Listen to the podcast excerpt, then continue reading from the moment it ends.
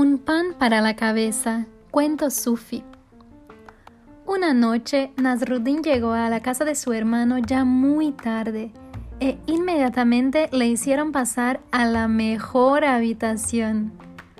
Aunque se le había dado la cama más cómoda de la casa, con las sábanas y las mantas más suaves, nadie pensó en preguntarle si había cenado Dando vueltas a un lado y a otro, Nasruddin luchaba en vano por suprimir los ruidos que el hambre le hacía en las tripas.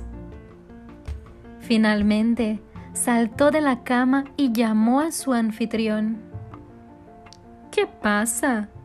Preguntó el hermano del mulá asustado al ver que le despertaban en la mitad de la noche. Las almohadas son demasiado suaves, replicó Nasruddin. ¿Podría coger un pan en la cocina y descansar la cabeza en él?